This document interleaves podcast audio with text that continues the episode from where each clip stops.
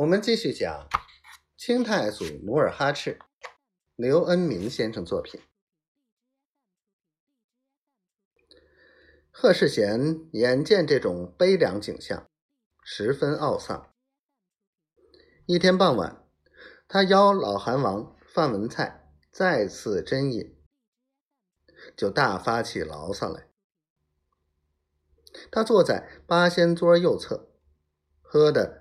红头胀脑，连损带骂道：“他整天花天酒地，荒淫无度，一死完事儿。可剩下我们这些带兵的，一无粮，二缺饷，怎么混下去？真他个奶奶的！皇上，皇上，就是黄了上七天。”他拎起饮酒壶，为努尔哈赤。斟了满满一杯酒，又说：“韩王，您也是一方之王，我很佩服你。你能带兵，能打仗，还亲自探查，不怕坐牢房。来来。”他举起酒杯，邀韩王干杯，边喝边道：“我真佩服你这马上皇帝。”说着。推开椅子，向努尔哈赤跪下。努尔哈赤慌忙将贺世贤扶起，说道：“小人只是个族人头领，哪能跟真龙天子相比？”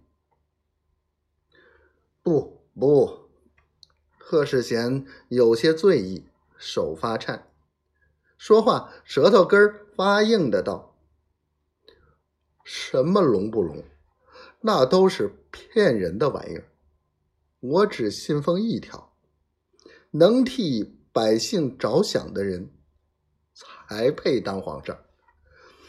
韩王，您就到北京当个皇上吧。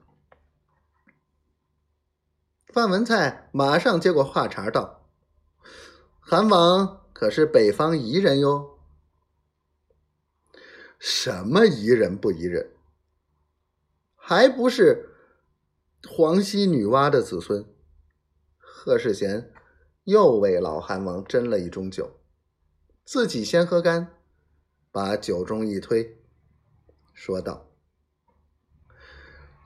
当今谁有本事治理天下，谁就该登基坐殿。”